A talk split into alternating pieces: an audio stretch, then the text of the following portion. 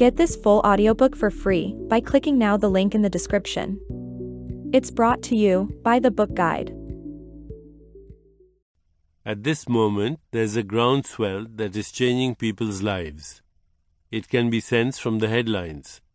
A former president, shocked by suffering an early heart attack, announces that he has become a vegan. That's an amazing statement, and to back up his conversion, Bill Clinton tells everyone how good he feels and looks.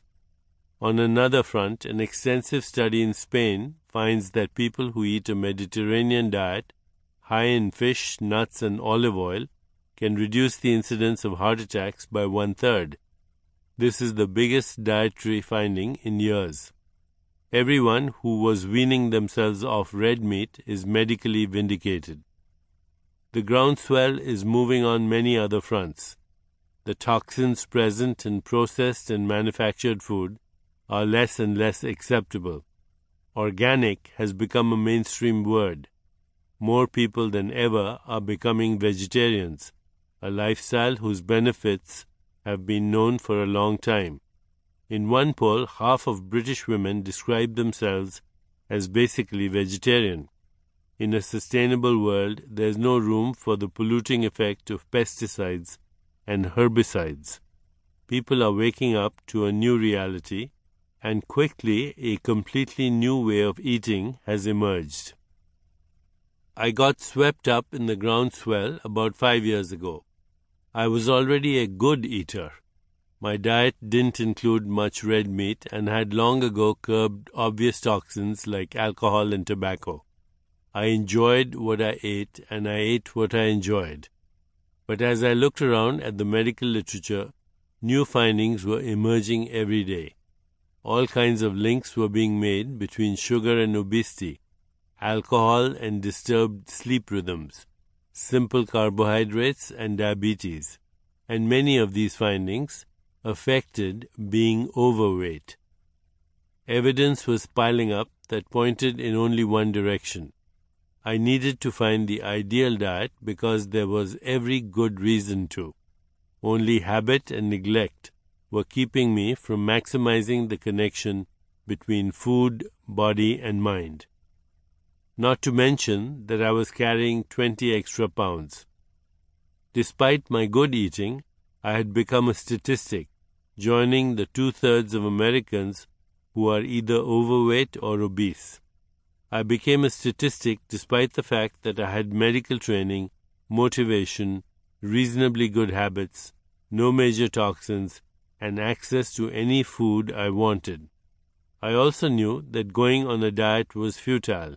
Look at the numerous studies that prove over and over that the rebound effect makes you regain the weight you lost on your diet, and then five or ten pounds more. The surplus pounds are your body's way of saying, You tried to deprive me. Don't do it again. My solution was to adopt the ideal diet, and I did it more or less overnight. There was no reason not to, given all the medical evidence I knew. I eliminated all processed foods. I ate the purest foods, always natural, as much organic as possible. I banished alcohol completely along with fermented foods like cheese. I gave up refined white sugar. I drastically cut back on salt. I gave up red meat, mostly eating chicken and fish, but then moving in the direction of being a vegetarian. I drank pure water. I paid attention to getting proper sleep. Because everything is connected, something like getting a good night's sleep was part of my new way of eating. Lack of sleep throws the balance off between two hormones, leptin and ghrelin, responsible for making you feel hungry and full. People who don't sleep well easily overeat when their body stops sending the right hormonal messages.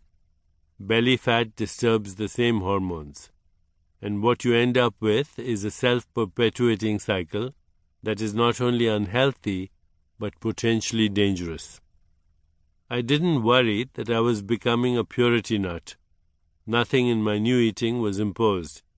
I wasn't motivated by worry or fear. The simple fact is that normal eating, American style, has gone to absurd extremes.